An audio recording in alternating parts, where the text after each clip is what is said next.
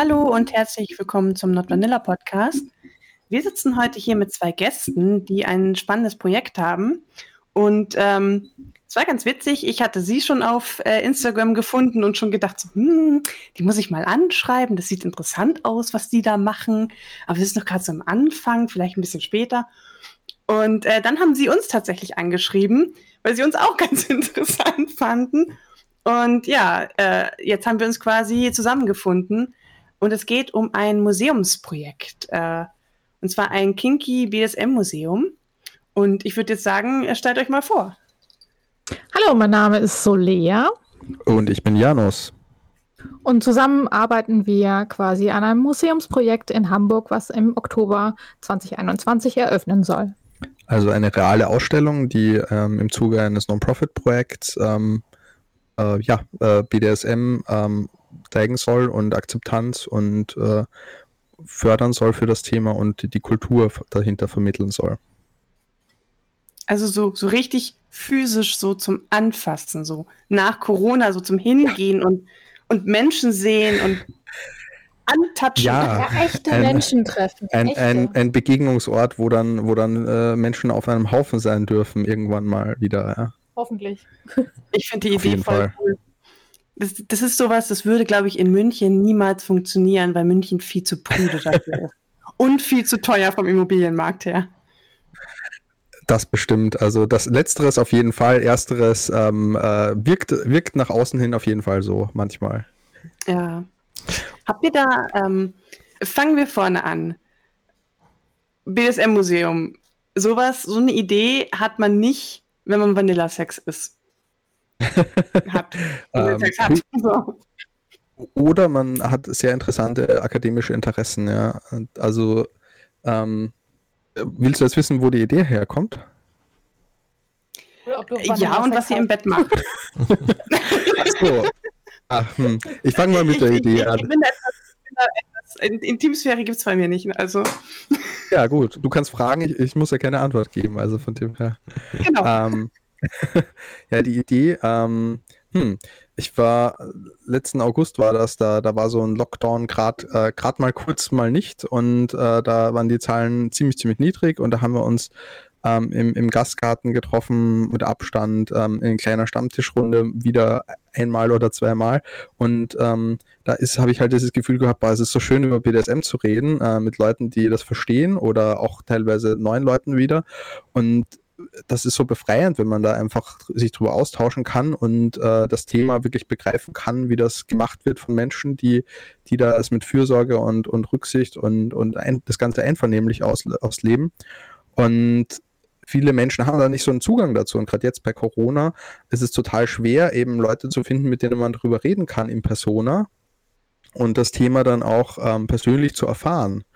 Und wenn man jetzt nicht gerade ähm, selber die Neigung hat und BDSM machen möchte, da gibt es so viel Material im Internet und tolle Educators und tolle Seiten, die einem das Thema auch näher bringen. Ähm, aber wenn man das Thema wirklich, wirklich quasi für sich verstehen will, dann ist es immer auch gut, mit Leuten drüber zu reden, die das, die das sich damit beschäftigen und machen und Erfahrungen haben und austauschen und unterschiedliche Perspektiven haben. Und wenn man nicht auf äh, sich für BDSM interessiert, dann wird man das nie wahrscheinlich machen. Also dann wird man, außer man stolpert über jemanden im Bekanntenkreis, der kinky ist und einem davon erzählt, ähm, kommt man gar nicht so zu den Informationen, ähm, um diese Vorurteile oder vielleicht eine Ansicht zu BDSM, die man hat, weil man einfach nichts drüber weiß, außer Klischees und irgendwelche Bilder in den Medien oder in der Werbung oder in, in Filmen ähm, oder von Fifty Shades of Grey. Das ist halt die Informationsquelle, die man sonst hat. So, und wie der Freundeskreis drüber redet, der eben auch selber keine Ahnung vielleicht davon hat, so richtig. Ähm, und dann habe ich mir gedacht, naja, wieso das nicht ändern?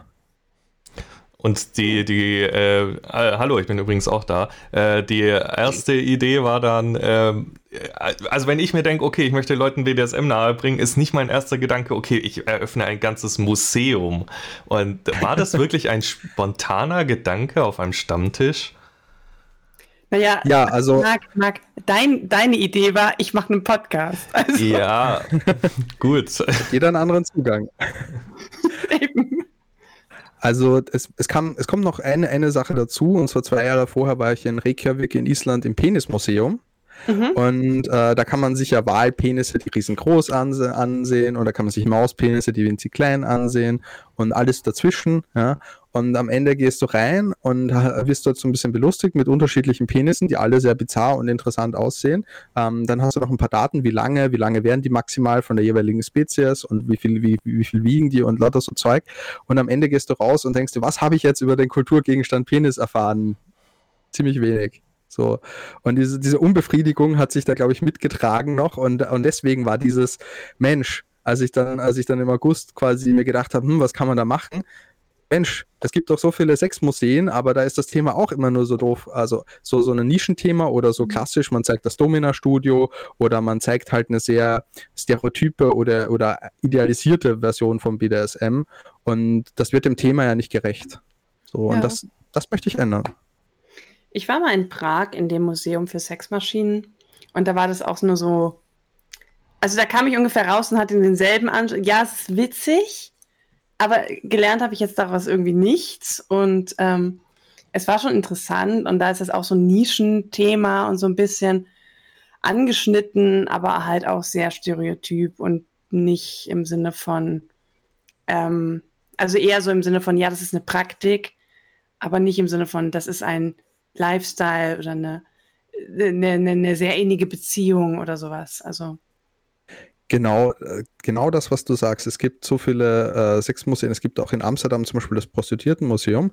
Und das ist sehr interessant, wenn man sich mit Prostitution beschäftigen will. Und dann gibt es dort drinnen eine, ein, das Dominazimmer oder das BDSM-Zimmer. Und ähm, das ist dann halt wieder auch die, die Sichtweise, die dort vermittelt wird, ist aus der Sicht natürlich der Prostituierten. Und das ist sehr interessant. Aber halt über die Praktiken, die sie machen. Und es mhm. geht halt nur darum, was kann man mit Klienten machen und was wollen die? Fertig. So, oder was interessiert dann vielleicht noch die Domina?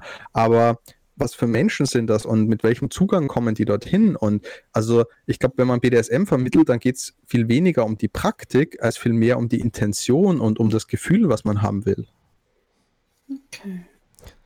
Was ist denn, ähm, okay, fangen, fangen, wir, fangen wir so, wir arbeiten uns jetzt einfach mal von außen nach innen vor. Also zuerst mal braucht man die Idee, die hast du jetzt. Und dann brauchst du natürlich eine Location wahrscheinlich. Ja. Die habe ich noch nicht. okay. Also, man muss dazu sagen, ich habe immer mal wieder gesucht und es ist so, ähm, ich habe beruflich wo gearbeitet, wo ich ähm, wo, wo ich mit viel äh, kommerziellen Mietverträgen zu tun gehabt habe und Shopflächen und ähm, weiß, worauf Vermieter Acht legen und habe quasi für, für Eigentümer, äh, Vertreter gearbeitet und weiß, was deren Sorgen sind und wie die denken wirtschaftlich und deswegen und ich habe da auch noch viele Kontakte, deswegen habe ich jetzt nicht so das Problem, dass ich das Gefühl habe, ich kann nicht mit Vermietern reden und denen das schmackhaft machen. Und ich habe auch einen guten Zugang, was sind die derzeitigen Mietpreise, was an Nebenkosten und an so typischen Nebenregelungen, die auch ganz wichtig sind in Mietverträgen, muss man definitiv beachten. Und was kann man überhaupt alles verhandeln und rausschlagen? Und ähm, gerade jetzt während Corona ähm, im Moment äh, sind, sind Sachen möglich, die ohne Corona leider nicht möglich wären. Ähm, und, und deswegen habe ich das bestimmt auch mit der Suche äh, noch nicht so intensiv betrieb, betrieben, weil ich mir denke, dass ähm, ähm, im Moment äh, die Verfügbarkeit nimmt nicht ab. Mhm. Ja, das, das, das ist wahrscheinlich traurige Wahrheit, dass eher jetzt mehr Sachen frei werden als äh, weniger. Ähm, aber der Termin, an dem ihr eröffnen wollt, ist schon fix, wenn ich das jetzt richtig gehört habe. Das stimmt. Okay, ähm, dann müsst, habt ihr dann zumindest schon was ins Museum mal reinkommt später. Also die Inhalte sind vorbereitet, die Texte sind auch schon, es ist schon definiert, was für Texte brauchen wir, einzelne Texte sind schon geschrieben und ich meine, die, die Größe, die Größenordnung, die man mit, mit der man sowas anfängt, das sind 90 bis 130 Quadratmeter. Unter 90 Quadratmeter wird das Ganze so ein kleines, äh, ein kleines ein Einzelzimmer, was dann vollgespickt ist mit irgendwelchen Zeug und dann geht man rein und raus und fertig und nie wieder. Ähm, und äh, das ist, glaube ich, nicht die, die Größe, mit der man sinnvoll anfängt. Alles über 130, 150 Quadratmeter ist so groß, dass das eh nicht wirklich managebar ist. Und ähm, wenn man sich überlegt, wie lange ist jemand in einem Museum, sinnvollerweise ein bis zwei Stunden, ähm, äh, ein bis zwei Stunden lesen, man wird nicht die ganze Zeit lesen, also die Anzahl der Texte, die man braucht, äh, ist da auch ähm, begrenzt, aber, aber klar definiert. Und das Wichtige ist das Konzept, das ich euch gerne näher bringe. Das, das ist ein, genau der Punkt, weswegen ich gerade hier den Finger hochhalte. Danach wollte ich nämlich fragen, was ist eigentlich das Konzept? Also das äh, Thema ist nicht einfach nur ein BDSM-Museum zu machen, sondern für Akzeptanzförderung und Kulturvermittlung. Ähm, das ist auch beim Finanzamt so rein, eingereicht unter dem Aspekt der Volksbildung, also Aufklärung über BDSM, mhm. ähm, Differenzierung zwischen Gewalt und Missbrauch einerseits und BDSM andererseits und Förderung von Kunst und Kultur für BDSM. Ähm, mhm. Das heißt, zum einen Künstler unterstützen ähm, und BDSM-Kultur sichtbar machen, also die Vereinsstrukturen, ähm, die BDSM-Kultur in Foren, Internet, ähm, Stammtischen sichtbar machen, die Geschichte aufzeigen. Ähm, so, und wie macht man das am besten?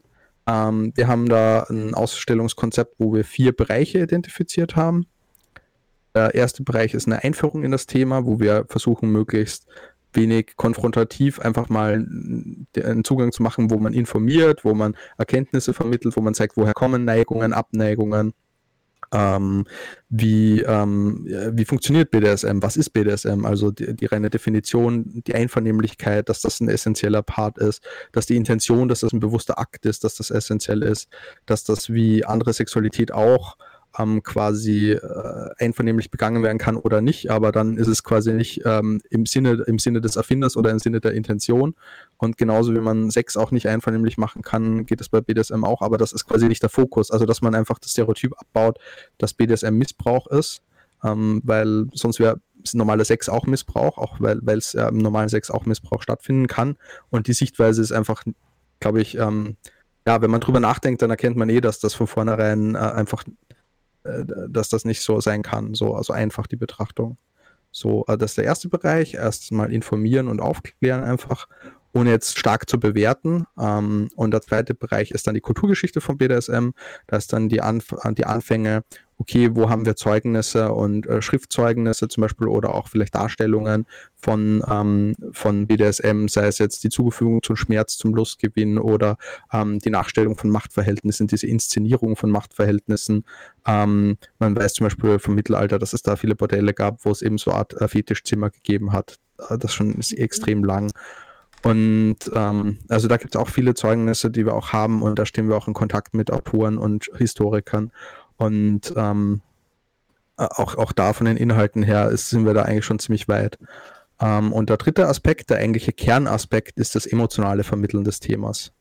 Und das geht meiner Meinung nach nur, indem man die Menschen zeigt und nicht die Praktik, sondern zeigt, dass das Menschen sind, normale Menschen, die darin aufgehen in dem, was sie machen und die darin Erfüllung und Freude und etwas Schönes mitnehmen. Und das macht, glaube ich, den Kern von BDSM aus, zumindest aus meiner Perspektive und für viele, die das machen. Und das sehen Leute, die dazu keinen Zugang haben oder keine Infos haben, sehen das nicht. Und das muss man sichtbar machen. Das ist auf jeden Fall sehr spannend. Ähm, damit auf jeden Fall kann ich mir jetzt schon mal besser vorstellen, worum es gehen soll, weil ich hatte zu, im ersten Moment so das typische Museum im Kopf, so keine Ahnung, ägyptisches Museum, wo dann da steht eine Statue, da steht ein Sarkophag, nur dass es da halt, ja, wobei Sarkophag gibt es im BDSM auch und da steht dann halt der Vlogger oder sowas. ähm, Finde ich gut, das, das ist so die, die Sichtweise, die man normalerweise nicht so den, ich sag mal, der Vanilla-Welt nahe bringt. Ähm, wie, wenn ihr aber Menschen zeigen wollt, habt ihr dann da wirklich ausgewählte Geschichten sozusagen von Personen, die dann da dargestellt werden? Genau, also das ist, das ist ja der Kern, dass wir ähm, nicht nur Geschichten haben, sondern eben auch Fotografien, wo du ein Bild sagt mehr als tausend Worte, ist das so schön und ähm, es gibt so viele schöne Aufnahmen äh, vor, während und nach Sessions, sei es beim Aftercare oder wo, wo du einfach siehst, wie, wie happy die Menschen sind und ähm, wie gut das denen tut. So, und allein das zu zeigen, ähm, ist schon mal, glaube ich, der erste Schritt. Und äh, dann noch die Geschichte ranzugeben, wer ist das und warum macht er das und was gibt es dem, ähm, äh, ist, ist, ist der Zugang, glaube ich, der, den, mit dem wir arbeiten wollen. Ähm, Wenn es da andere Ideen gibt, sind wir natürlich auch offen dafür. Ähm, aber das ist der Zugang, den wir im Moment verfolgen, um das Thema, um wirklich diesem Hauptauftrag der Akzeptanzförderung am meisten nachzukommen, dass wir die Menschen dahinter sichtbar machen, als normale Menschen, die etwas für sich Schönes tun, ähm, wo sie sich gegenseitig in Achtung, Respekt und, ähm, und, und Würde begegnen und etwas füreinander Positives schaffen wollen. Ich glaube, das mit dem Fotoreihen ist eine richtig gute Idee. Also ich, ich kenne so ein Fotoprojekt von, ähm, von Frauen vor, während und nach dem Orgasmus. Und mhm, ähm, ja. das, ist, das sind total schöne Bilder. Auf jeden Fall, weil man halt eben diese Leidenschaft darin sieht oder halt auch die Emotionen. Und ähm, wir haben halt auch ähm, äh, gute Freunde im Kreis oder halt auch Fotografen, die auch äh, ihre Sessionbilder uns zur Verfügung stellen. Und als wir letztens äh, quasi eine Sichtung gemacht haben von einer ganz, also quasi von der allerersten Session, also eine richtige SM-erste Session.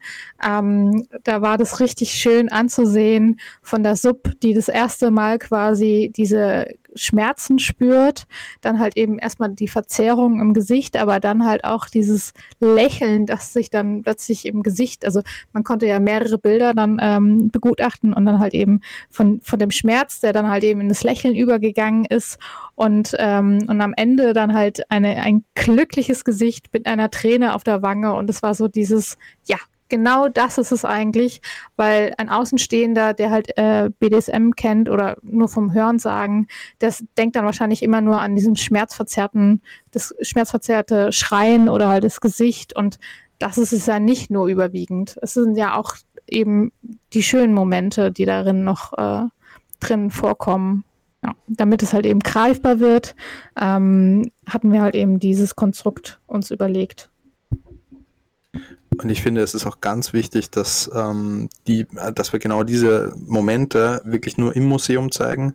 Ähm, da ist dann auch Fotografieverbot ähm, und das bleibt quasi im Museum, ist dort begegnenbar, weil das ein sehr intimer Moment ist, ähm, den da Menschen ähm, entscheiden, sich zu teilen äh, mit Menschen, die dem, mit dem Thema in Kontakt kommen wollen. Und ähm, das ist nichts, was man irgendwie hier zum Billigen ähm, auf Instagram oder, oder auf der Homepage oder sonst irgendwo ähm, zeigen verwendet, sondern das ist ein sehr intimer Moment, den man auch als solchen begreifbar und vermittelbar machen möchte. Mhm. Ja, äh, auf jeden Fall. Also, was mir aber jetzt äh, eine Frage, die mir brennt, ist die, so ihr, wenn ihr BDSM darstellt, ähm, geht ihr auch auf, ich sag mal, Klischees ein, die innerhalb der Szene existieren? Ich denke da jetzt zum Beispiel als allererstes daran, dass BDSM immer was mit Schmerzen zu tun hat. Wollt ihr das? Oder schwarz sein muss. Ja, oder schwarz sein muss, genau. Äh, wollt ihr das thematisieren oder sagt ihr, okay, nee, wir nehmen jetzt erstmal den Standard her?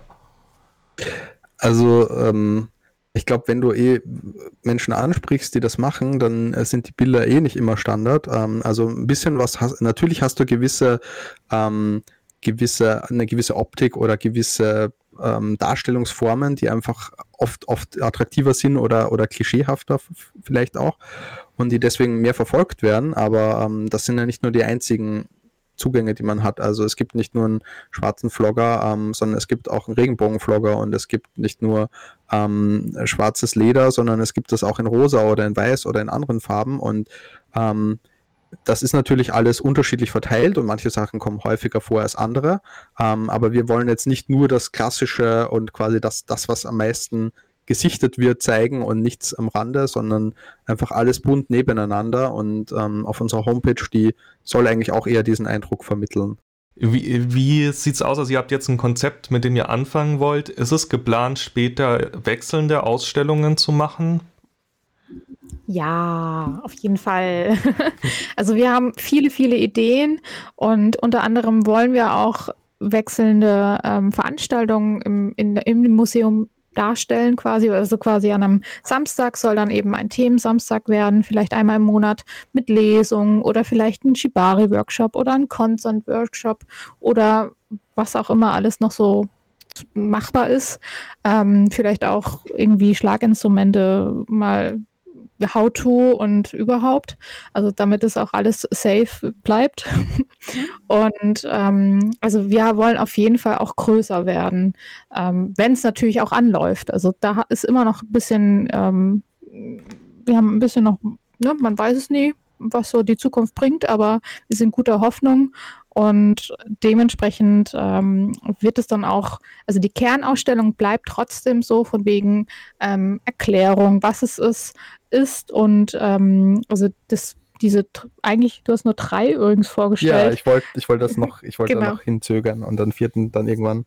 Ja, okay, dann, ähm, genau, also von diesen drei vorgestellten Konzepten, äh, beziehungsweise das vierte, ähm, ist da nämlich auch Objekte und ähm, Objekte und Uniformen, Bekleidung, ja, genau. Kunst. Genau. Also das Ding ist, das Ding ist ja auch, dass ähm, man gerade wie im Sexmaschinen, äh, im Sexmaschinenmuseum in Prag, da hat man ja ganz viel, was man sieht, oder ähm, in vielen Sexmuseen, da hat man halt viel, was einen interessiert und sofort optisch irgendwie anzieht und man sich denkt, oh mein Gott, oder oh, oh, interessant. Und das zieht ja dann Aufmerksamkeit und ähm, wir wollen halt den Blick von der Praktik so ein bisschen auf den Praktizierenden ähm, lenken und deswegen erst im, am Ende zeigen, okay, hier sind Werkzeuge, hier sind Fesseln, hier sind, ist ein Käfig oder da kann man reinsteigen oder hier ist ein Andreaskreuz und da ist ein Polster, da kann man mit der Peitsche hier draufschlagen und ähm, wenn man das am Anfang schon hat, dann ähm, begegnet man nicht den Menschen, sondern beschäftigt sich vor allem mit der Praktik. So und ähm, und am Ende geht das dann und am Ende hat man dann noch ein bisschen Kunst, um das Ganze surrealer und abstrakter zu machen, damit man sieht, dass das Thema ähm, so vielfältig ist ähm, und Künstler das auch ganz unterschiedlich darstellen. Das ist ein gutes Stichwort, äh, Ausstellungsstücke nochmal Toys. Äh, ihr sagtet ja schon, es ist ein Non-Profit-Unternehmen, äh, sage ich jetzt mal, Museum. Wie, wie, wie finanziert ihr es überhaupt vom Start her? Weil ich meine, wenn ihr anfangt, ihr habt eine Miete für eine Location, Ihr müsst äh, Ausstellungsstücke besorgen und des, die Location wahrscheinlich auch dafür herrichten. Äh, Bilder, weiß ich nicht, ob man die immer nur geschenkt bekommt und kostenlos zur Verfügung gestellt. Wie, also, äh, wie finanziert ihr das am Start, bevor überhaupt Eintrittseinnahmen da sind? Also zum Teil ähm, durch Spenden schon vorab ähm, und durch eine Mietgarantie fürs erste Jahr. Ähm, wo wir das erste Jahr zumindest mal operieren können ähm, und ein, und ein klein, kleines, einen kleinen Spielraum haben, der ist im Moment noch nicht, noch nicht so groß, dass man sagen kann, okay, äh, das wird schon von Anfang an ganz genial und toll und groß. Also mit jeder, mit jeder Spende, die wir dann kriegen und mit jeder Unterstützung, die wir bekommen und mit mehr Menschen, die mitmachen wollen, kann das dann auch von Anfang an schon besser werden. Aber zumindest vom Finanzrahmen her ist, dass wir zuversichtlich sind, dass das hinhaut, dass wir was auf die Beine stellen können. Ähm, wir haben auch schon Vitrinen zum Beispiel, Bilderrahmen ähm, äh, mit vielen Fotografen und Models geschrieben, ob wir dann Bilder eben verwenden können. Und ähm, dann guter Druck kostet dann viel, Schautafeln. Also man muss halt schauen, Low-Budget-Ansatz ist es am Anfang. Mit Spenden und mit Unterstützung zusätzlich kann es halt von Low-Budget zu normal sein.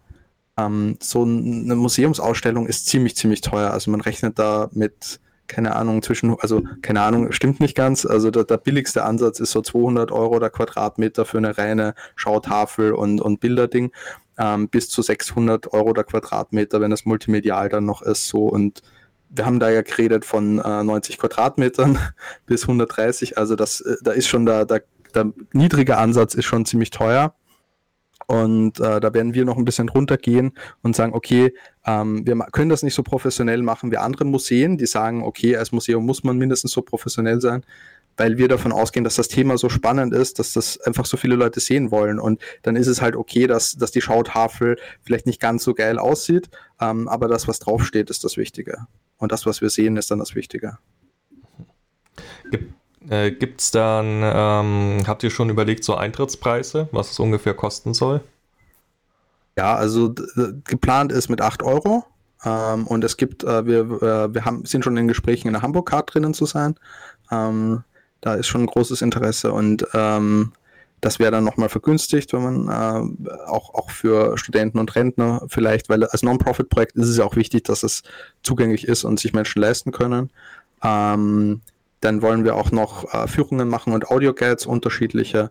Ähm, da müssen wir halt immer schauen, was können wir am Anfang schon aufsetzen und, und bei der Öffnung schon äh, leisten. Ähm, aber zum Beispiel gerade Audio-Guides sind uns langfristig sehr wichtig, dass du auch Menschen in der Szene, die reingehen oder vielleicht schon mal drinnen waren, die dann ähm, den BDSM-internen Audio-Guide haben für die, die mit dem Thema schon viel zu tun haben. Und dann hast du einen für komplette neue Anfänger, die dann da vielleicht noch, äh, noch mehr an der Hand genommen werden können, ähm, um, um in das Thema quasi aus einer, auch einer, aus einer ein bisschen outside of the Szene Perspektive eingeführt zu werden. Okay, also auf jeden Fall viele, viele Pläne höre ich da schon raus. Ihr habt euch da richtig, ja. richtig viele Gedanken gemacht und äh, schon mal mal einen Respekt für den Arbeitsaufwand, der da dahinter steckt. Ich kann mir vorstellen, das sind jetzt bestimmt schon zig hundert Stunden. Stimmt. Ja, es ist, es ist viel. Ähm, also mein Ansatz ist immer, ähm, bei einzelnen Sachen, wenn man wenn man es von Anfang an versucht, perfekt zu machen, dann wird es nie was. Ähm, das heißt, erstmal machen und die Fehler, wo es geht, nachher schauen und schauen, okay, gut, wie gut muss es zumindest sein und dann aufbauen und besser, besser, besser. Aber ähm, weil es eben so viele Aspekte gibt und ähm, alles, wo wir Unterstützung bekommen, freuen wir uns. Wo jemand sagen will, okay, ähm, das auf eurer Homepage sieht noch nicht so geil aus, mit ein, zwei Stunden Hilfe kann ich da was verändern, dass das schon viel besser aussieht. Oder ähm, zum Beispiel, wenn es um ähm, zum Beispiel Fundraising geht, ich kenne mich damit aus, ähm, ich berate euch da ein bisschen, dass ähm, äh, das hilft uns dann und dann, dann können wir unsere Ressourcen für die Ausstellung besser verwenden und für andere Aspekte am Museum. Aber ähm, äh, wie gesagt, wir verfolgen einen Low-Budget-Ansatz, dass wir sagen, okay, was ist das Mindeste, was wir brauchen? Und da, da sind wir zuversichtlich, dass wir das hinkriegen. Und für jede Hilfe, die jetzt kommt, können wir von vornherein schauen, dass es schon besser und, und schöner wird und dass wir auch von den Räumlichkeiten, wenn dann die Finanzierung zum Beispiel, wenn wir da gute Finanzierung noch bekommen und Leute, die das Projekt mitverfolgen auch und mit äh, beaufsichtigen so ein bisschen. Ähm, wir haben dann einen Förderverein dafür gegründet im August. Ähm, der ist noch in Gründung, äh, weil dort mit der Satzung gab es ein bisschen, ein bisschen äh, mit dem Finanzamt äh, Aufregung. Ähm, und dieser Förderverein, der ist dann so ein bisschen da, da die Aufsicht für das Museum, dass der Betrieb und die Verwendung der Mittel, ähm, dass die auch inhaltlich korrekt ist. Finanzamt und Wirtschaftsprüfer sorgen dafür, dass das Projekt ähm, legal, also rein rechtlich, dass die Mittel alle zweckgebunden verwendet werden. Ist das, äh, ihr, ihr habt noch einen normalen Job oder ihr habt das jetzt momentan nur als, äh, also macht das nebenbei und ähm, habt nicht alle Brücken hinter euch abgebrochen und sagt, jetzt werde ich Museumsgründer? Also tatsächlich, ähm, ich kann jetzt nur von mir sprechen, ähm, ich hätte eigentlich einen normalen Job, aber Corona setzt ihn gerade komplett schachmatt. Und äh, dementsprechend bin ich mit 100 Prozent zu Hause und äh, müsste mich normalerweise langweilen. und dementsprechend äh, kommt es mir tatsächlich zu Genüge, ähm, dass ich da quasi mehr oder weniger 100 Prozent ehrenamtlich quasi statt den ganzen Tag auf der Couch zu sitzen und Netflix zu schauen, ähm, ein bisschen mein Hirnschmalz irgendwie äh, ja, in Gang bringe. So. Und ähm, genau, bei Janus ist es ähnlich und dementsprechend ähm, mussten oder ha hatten wir halt eben letztes Jahr dann halt ähm, die Chance genutzt und ursprünglich war ich nur die Assistentin und dann äh, hat sich das ein bisschen mit der Arbeit dann doch irgendwie zugetragen, dass es doch immer mehr wurde und mehr wurde und noch mehr und noch mehr. Und jetzt bin ich mit Projektleiterin. und dementsprechend, warum nicht, wenn ich eh schon 100% dabei bin? Wie, wie war das eigentlich dann für dich, wenn dein, äh, dein Partner kommt zu dir und sagt, Schatz, ich will jetzt ein Museum eröffnen? Was ist da der erste Gedanke, der einem durch den Kopf geht? Also ähm, also Gott sei Dank war das nicht so dieses Schatz, ich möchte etwas äh, machen, sondern so dieses so, du übrigens, ich habe mir letztens was überlegt und ich so, mm okay. Und dann kam so dieses so, ja, also ich finde BDSM toll und ich war ja in dem Museum und das war irgendwie nicht so toll und irgendwie fühle ich mich da, dass wir nicht so gut ähm, präsentiert sind in der Vanilla-Welt so und dann war ich so, ja, das, das stimmt so. Und wie gesagt, ich war am Anfang, äh, also klar, die, also jedem, wem man ähm, diese Idee erzählt, von wegen übrigens äh, BDSM und Museum und Akzeptanzförderung, ähm, das kommt eigentlich überall gut an, so, weil jeder, der BDSM aktiv betreibt oder auch passiv, ähm, der hat auch dieselben Erlebnisse gemacht, dass es halt auch mal irgendwie vielleicht jetzt auch innerhalb der Szene, aber auch äh, außerhalb, dass man da halt eben schlechtere Erfahrungen gemacht hat. Ähm, Stichwort King-Shaming oder halt auch nicht King-Shaming, aber trotzdem halt eben dieses Ausgrenzende. Und, ähm, und ich war halt auch sehr schnell dann an Bord mit dieser Idee und dachte noch am Anfang so total blauäugig so, ja, ja, für so fünf bis zehn Stunden in der Woche neben meinem Hauptberuf, äh, wenn der irgendwann mal wieder losgeht, dann bin ich mit am Start.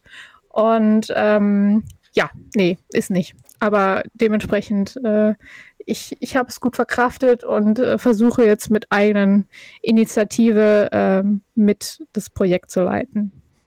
Okay. Übrigens, was ich sagen wollte, ich glaube, Hamburg ist echt die perfekte Stadt dafür. Äh, ich mhm. glaube, wenn ich so drüber nachdenke, ich würde es, glaube ich, auch, wenn ich die Wahl hätte, in Hamburg eröffnen. Einfach, das hat schon so einen Touch von Offenheit, was Sexuelles angeht. Ich weiß nicht, ob es von, äh, mein erster Gedanke geht natürlich hier Richtung ähm, Reeperbahn. Reeperbahn, genau. Äh, und aber auch so Olivia Jones zum Beispiel, die ganze äh, Drag Queen-Geschichten, ist ja alles genau. so ein genau. bisschen in Hamburg zentriert. Von dem her, ich würde deswegen auch nicht unbedingt der äh, Aussage von Coco zustimmen, dass es in München gar nicht funktionieren würde, aber Hamburg ist einfach besser geeignet, denke ich. Also ich würde, glaube ich, auch Hamburg oder Berlin schätzen. Ich glaube, also ich meine, es, es ist nicht so, dass München keinen Club hat, weil es nie jemand versucht hat, ähm, einen aufzumachen. Und es gab ja auch schon ähm, Locations hier in München, die einfach zumachen mussten, weil die Miete zu stark angestiegen ist. Und das ist halt schon ein Problem. Und ähm, ich habe auch schon von Leuten gehört, die hier was auf die Beine stellen wollten, die schlicht und einfach ähm, keine Location bekommen haben, weil die Leute hören, was geplant ist und dann, ja, mh, hm, ah ja, ja, okay, preislich wäre es okay, Lage wäre auch okay, wie in der BDSM-Party, mit Sex und so, ill. Also, ja, eben, und da wären wir wieder bei den Vorurteilen. Und ähm, ähm, Hamburg eignet sich halt natürlich wegen der Reeperbahn und halt eben der uralten Geschichte von wegen Sex äh, Work quasi in Hamburg. Nicht umsonst kommt auch dieses wunderbare Wort Torschusspanik, weil ursprünglich ähm, die Sexarbeiterinnen vor Hamburg waren und die Männer dann nicht mehr in, in quasi nach Hamburg rein konnten, weil ab einer gewissen Uhrzeit dann nicht war. Und jeder, der draußen genächtigt hat, wusste man dann, okay, die Sex, der war dann irgendwie außerhalb äh, zugange. Na, na, na, böser Mann. Oder auch, ja, ich denke mal, das ist also keine Vorurteile, vielleicht auch Frauen man weiß es nicht. Ähm, aber ja, also es ist halt eine kulturelle ähm, Geschichte halt mit der Offenheit und Akzeptanz für Sexwork oder halt für ähm, andere Lebensweisen und Formen. Und ähm, Olivia Jones ist ja auch auf der Reeperbahn und, ähm, und gerade mit diesen Ikonen, sage ich jetzt mal, ähm, hat man halt auch einen tollen Ruf oder halt eben, man hat ja schon unsere Vorreiter sind es ja schon für die Akzeptanzförderung. Und, ähm, und, und gerade sowas ist dann halt auch äh, prädestiniert, dass wir dann halt auch gerne das in Hamburg machen möchten. Natürlich in, Ham äh, in Berlin wäre es wahrscheinlich auch möglich, dank dem KitKat Club und alle möglichen Party-Location dort. Und ähm, aber Hamburg hat ja auch das Kantonium und ich glaube, da gibt es auch noch irgendwie was anderes. Aber ich, mir fällt es gerade nicht ein. Hm. Aber auf jeden Fall ähm, wollen wir halt nicht primär auf die Reeperbahn, weil sonst würden wir halt auch wieder andere Besucher ähm, anlocken, die so Sensationstouristen, ne? Genau, und die wollen wir ja eigentlich ungern anlocken. So, also nicht quasi vom Vorglühen noch einmal schnell in das Museum rein, sondern eher halt eher vielleicht sogar äh, die ältere Generation oder halt äh, so die Eltern oder die Großeltern, die dann ja auch schon diese Vorurteile haben. Wenn, äh, mir fällt gerade ein, wenn du sagst ältere Generation, Eltern und Großeltern. Ich hatte gerade das Bild im Kopf, wie eine Oma mit ihrem Enkel ins BDSM-Museum ja, Jetzt genau, ist die Frage, das ist dieses Museum ab 18? Es wird wahrscheinlich ab 18 sein, gerade weil wir halt doch schon das ein oder andere Foto oder Bild haben werden, was halt dann schon sehr sexualisiert sein wird. Ähm, wir müssen das, glaube ich, noch rechtlich klären, ob da nicht sogar ab 16 dann oder mit einem oder mit Eltern ähm, das gehen würde. Also rein rechtlich ist es sogar bei Museen so, dass ähm, die Darstellung von zum Beispiel Gewalt oder sexuellen Inhalten im Zuge eines Museums oder zu, zur Bildung ähm, einwandfrei kein Problem ist. Also theoretisch ist es kein Problem, sehr explizite und sehr ähm, geladene Thematiken zu zeigen, weil da das soll ja möglich sein, darüber zu bilden und auch, auch Kunst zu zeigen, die zum Beispiel auf Ablehnung oder Abstoßung führt zum Beispiel. Das äh, fällt ja unter die freie Meinungsäußerung oder unter die freie Vermittlung von Inhalten. Ähm, aber es ist trotzdem immer so eine, so eine Abgrenzung zwischen wann, wann fängt Pornografie an oder wann, ähm, wann ist etwas dann nicht mehr rein pädagogisch, sondern halt ähm, unterhaltsam und deswegen dann eben nur unterhaltsam. Und das ist auch der Grund, wieso es Non-Profit ist, damit wir uns von Anfang an dort äh, positionieren, dass, dass wir eben genau wirklich diesen Bildungsauftrag haben als Non-Profit-Organisation und dass wir diesen Kultur- und Kunstvermittlungs- und Förderungsauftrag haben. Ja, sind wir ehrlich, es wäre auch echt schade, wenn es wirklich erst ab 18 zugänglich wäre, weil, also ich weiß nicht mehr, wie es bei Coco war, aber gerade bei mir war es ja so, mein erster Stammtischbesuch war ja dank SMJG auch mit unter 18 und das Interesse daran hatte ich ja seit 14, 15. Also äh, äh ich äh, habe es jetzt schon öfters gesagt, das ist ja nicht so, dass am 18. Geburtstag dein Penis wie so eine umgedrehte Socke ausrollt und du dann sagst, wow, was ist denn das? Ich habe eine Sexualität plötzlich. Äh, sondern das, Bilder im Kopf. Ja, so, das, das findet ja schon viel länger vorher statt und ähm, da im Prinzip Jugendliche davon abzuschneiden, wäre ein bisschen schade einfach. Ja, das finde ich auch. Und das ist wirklich ein schwieriges Thema, weil man halt auch ähm, so ein bisschen nach außen hin nicht zu sehr provozieren will und auch Rücksicht zeigen will, weil wir wollen ja normale Leute haben, die vielleicht unterschiedliche Meinungen zu dem Thema haben und äh, ihnen das Thema begreifbar zu machen, ohne da jetzt ihnen eine Meinung oder einen Stempel aufzudrücken, wie das zu sein hat und wie sie das zu bewerten haben. Und wir müssen das auch akzeptieren, wenn die rausgehen und halt das Thema nicht so toll finden. Dafür gibt es ja unterschiedliche Gründe.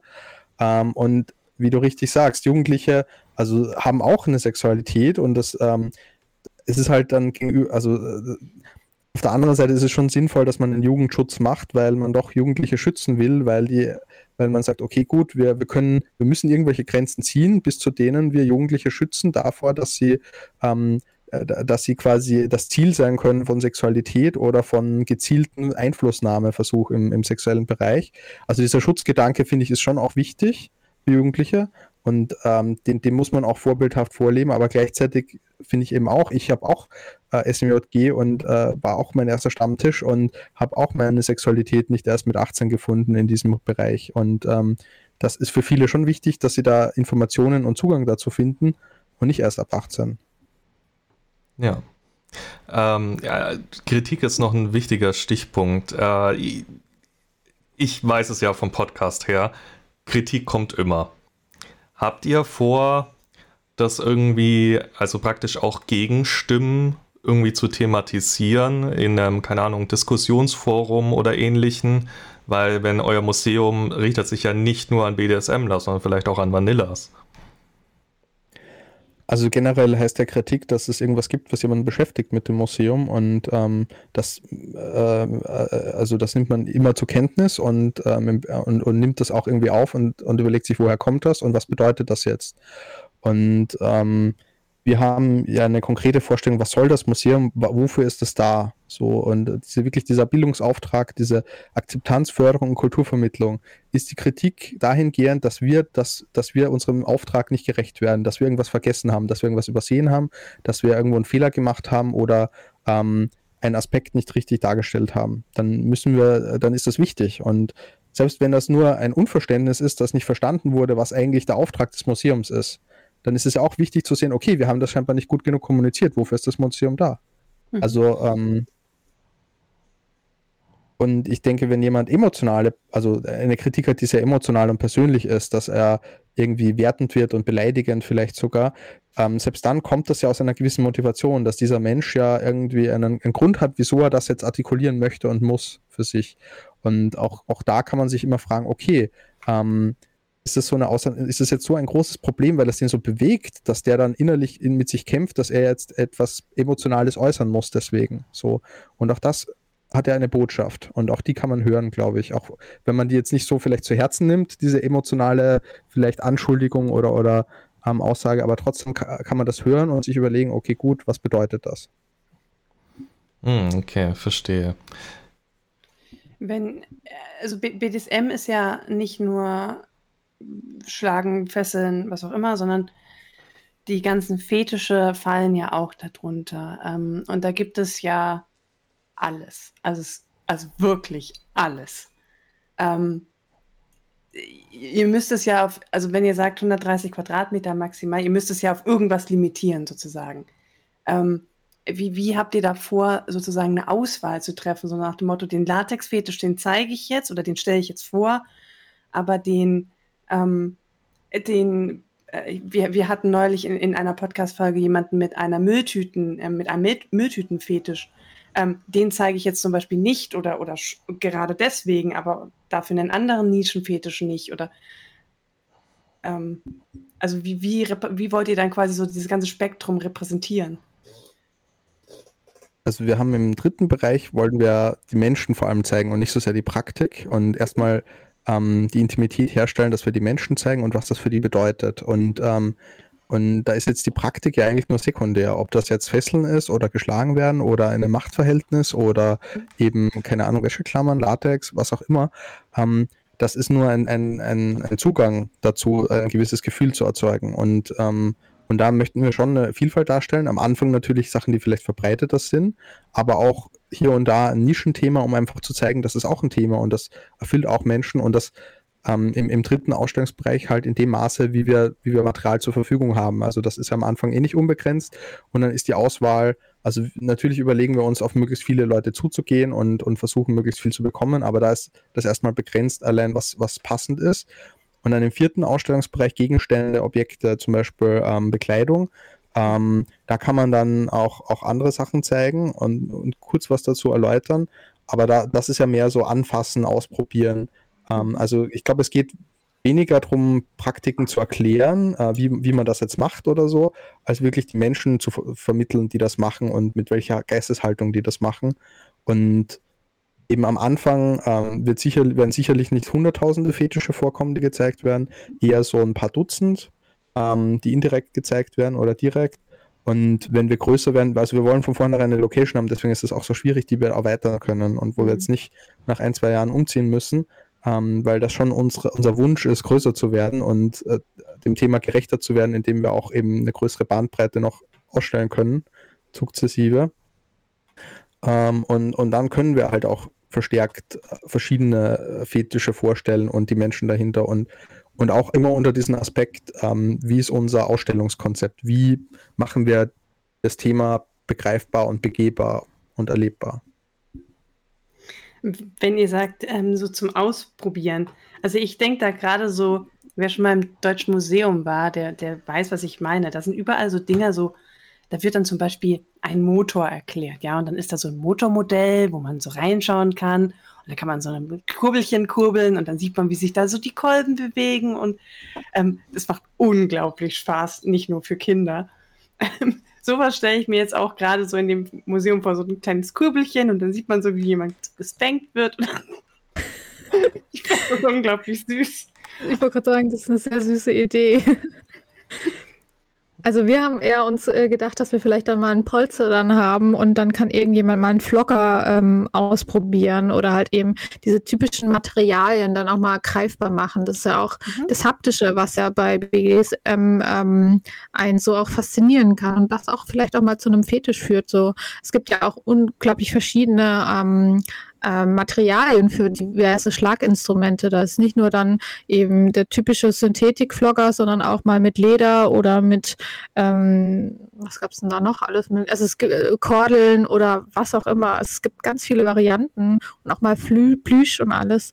Und äh, ich glaube, genau diese Variation und dass man die dann auch haptisch und halt eben mal mit einem anderen Sinn erleben kann, ähm, das macht es dann nochmal wieder ähm, nochmal begehbarer und begreifbarer. Wir, wir, sind jetzt leider schon fast durch mit unserer Zeit. Ähm, war auf jeden Fall ein sehr spannendes Thema. Eine letzte Sache noch. Wahrscheinlich wird es es nicht geben bei Non-Profit, aber ich stelle mir vor, gibt es so, so, so am Ende dann, wenn man das Museum durch ist, so den typischen Souvenirshop nur mit BDSM-Toys. Wäre das nicht eine super Idee eigentlich? Ja, ich meine, ich kann mir das schon vorstellen. Ich meine, in jedem Museumsladen gibt es Bücher. Und ich meine, es gibt so viele schöne ähm, Bondage-Bücher oder Bildbände oder von, von, Künstlern, von Fotografen, von, von Riggern. Ich kann mir das mega gut vorstellen, danach einfach mal so einen Ort zu haben, wo man tatsächlich auch einfach mal Literatur hat und mal in Bücher reinschauen kann. Also das, das würde ich entfeiern, weil es gibt nämlich, also ja, man kann sich alles im Internet bestellen, aber irgendwie, wenn ich in den Buchladen gehe, dann mache ich das Buch auf, dann will ich das fühlen, dann will ich das anschauen, dann will ich erstmal gucken, ist das was für mich? Und dann will ich nicht nur die ersten drei Seiten Leseprobe haben, sondern auch mal irgendwie das Kapitel anschauen, was mich eigentlich interessiert. Ähm, also ich würde das total feiern, wenn ihr sowas machen wollt. Also ein Museumshop ist mit einer der ähm, Ideen, wie wir das auch mitfinanzieren, tatsächlich, ähm, sowohl online als auch dann im, im Museum. Und ähm, hier ist es so, jetzt ein bisschen technisch gesprochen, ganz kurz. Ähm, man kann als Non-Profit auch eben sowas Kommerzielles daneben machen, solange das nicht überwiegt. Das heißt, solange die mhm. Umsätze aus dem Museumshop nicht mehr sind als die Eintritte und die Spenden, ähm, können wir im Museumshop fahren und wollen das natürlich auch, weil, weil wir dazu, dadurch natürlich auch so ein bisschen ähm, den Leuten noch was mitgeben wollen oder den, wie, wie du sagst, Bücher auch zur Verfügung stellen. Ähm, das ist, glaube ich, gar nicht so verkehrt und, ähm, und also das ist geplant und das wollen wir und das ist, ähm, ja, ähm, das wird dann, also wir hoffen, dass das dann nicht so erfolgreich ist, dass, äh, dass wir dann eben Probleme haben mit der Gemeinnützigkeit, weil wir so viele Umsätze draus machen, mhm. ähm, dass, äh, dass das Finanzamt uns dann wieder auf die Zechen steigt. Ähm, aber zumindest ähm, ist es, glaube ich, auch, äh, da kam schon eine Idee von einem T-Shirt. Um, ähm, I was in Hamburg at the BDSM Museum and all I got was this T-Shirt and my ass spanked. Oh, Oder so. Cool. Ja, ich, also ich denke, ich meine, normale Museen sind doch auch Non-Profit und die haben das auch. Gut, die haben wahrscheinlich auch einen höheren Amount an Durchlauf zu ähm, Kaufverhältnis sozusagen. Aber ich, ja, steuerlich ist es halt was anderes. Ne? Ich glaube, irgendwie gemeinnützig wäre steuerfrei und äh, also ja, da gibt es ganz viele rechtliche Regelungen und ähm, da ist äh, sehr viel Hirnschmalz und Arbeit auf meiner Seite jetzt und äh, deswegen ist es halt gut, wenn man dann ein bisschen Unterstützung bekommt, damit man einfach, ähm, damit auch, auch auf Inhaltsseite viel gearbeitet werden kann, weil ich halt so viel Management machen muss, ähm, was ich zwar spannend finde und ich habe das Thema auch studiert zum Glück, deswegen habe ich da nicht gar nicht so, so viel Angst davor zum Glück, aber ähm, ja. Äh, unterstützen ist noch ein gutes Stichwort. Wo kann man euch finden? Wo kann man euch unterstützen? Also äh, ihr seid einer der ersten, die jetzt unsere Website endlich mal be besuchen konntet. Sie ist tatsächlich diese Woche endlich online gegangen. Ähm, da ist auch überall schon ausgeschrieben, dass wir, ähm, also mal nochmal zu sagen, wie die Seite überhaupt heißt, bdsm-museum.de und auf der Seite haben wir auch, ich glaube, schon gefühlt zehnmal irgendwie eine Info-Ad-E-Mail-Adresse ähm, verlinkt, ähm, um uns dann persönlich zu kontaktieren, bei Interesse zu helfen oder Ideen oder Kritik oder weiß der Geier. Ähm, und da ist auch unter anderem dann auch unser Instagram-Account verlinkt. Ich glaube, FatLife ist noch leider noch nicht verlinkt, aber auf dem Linktree, der da auch verlinkt ist, äh, kann man dann wiederum zu FatLife grüßen rüberkommen. Und ähm, ich glaube, Twitter wird auch noch implementiert. Also die Website ist im Aufbau, aber sie ist auf jeden Fall schon im, auf einem guten Niveau.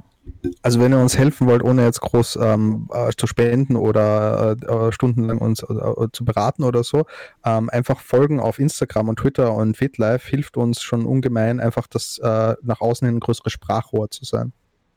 Okay. Ich habe auch gerade ähm, gesehen, ihr habt so ein Ihr habt so ein Freitagsforum, nennt ihr das? Also ja, so genau. mit, mit eigenen Ideen einbringen. Genau, also es, es, soll ein Projekt äh, von der Szene für die Szene sein und auch wenn wir das im Moment leiten, ähm, wir wollen alle Stimmen aufnehmen, die da was beitragen wollen und die sich dem Werten und dem Leitbild des Museums verpflichtet fühlen. Das findet man auch auf der Homepage und ähm, auch auf dem Linktree unser Leitbild und unsere Werte. Und äh, da gibt es einmal in der Woche, ähm, alternierend auf Deutsch und auf Englisch, um 18 Uhr, von 18 Uhr bis 18.30 Uhr, gibt es im äh, 5 Minuten Projektvorstellung und Update und 20 Minuten Diskussion. Da kann jeder äh, sich reinklinken und mitmachen und, ähm, und, und zuhören und Fragen stellen und Ideen einstreuen. Sehr schön. Wir werden es mit Sicherheit auch verlinken in unserem Social Media Post. Deswegen genau. An dieser Stelle mal vielen Dank, dass ihr da wart und mit uns darüber gesprochen habt. Es ist wirklich ein sehr spannendes Projekt und ich bin gespannt, wie es dann aussieht, wenn es fertig ist. Ähm, wenn ich mal nach Hamburg dann komme, werde ich auf jeden Fall reingucken. Und ja, ähm, gibt es noch so den, den letzten Satz der Folge? Wollt ihr den Leuten noch was mitgeben? Muss nicht unbedingt was mit dem Thema zu tun haben, darf es aber. ähm, ich, ich denke, BDSM ist schön und man zeigt das Leuten, indem man, indem man ähm, ihnen das einfach zeigt, ohne es ihnen aufs Auge zu drücken und äh, irgendwie äh, ja, zu werten. Und jeder kann für sich selber entscheiden, was er zu dem Thema hält. Und es ist wichtig, Informationen dazu zu bekommen. Und das möchten wir. Und deswegen freuen wir uns, dass wir das Projekt bei euch präsentieren durften. Also vielen Dank an euch. Perfekt. Ja. Äh, immer gerne. Immer wieder gerne. Vielen Dank, dass ihr da wart. Genau, und dann, wie immer, äh, ihr findet uns auf Social Media, da werden wir auch die Links posten für äh, das Museum, dass ihr euch das mal anschauen könnt. Ihr, wir haben eine Mailadresse, an die könnt ihr uns schreiben. Wir freuen uns eigentlich immer über jede Nachricht und wir versuchen auch immer zeitnah auf alles zu antworten. Und ja, dann hören wir uns beim nächsten Mal wieder. bis dahin, ciao. Ciao.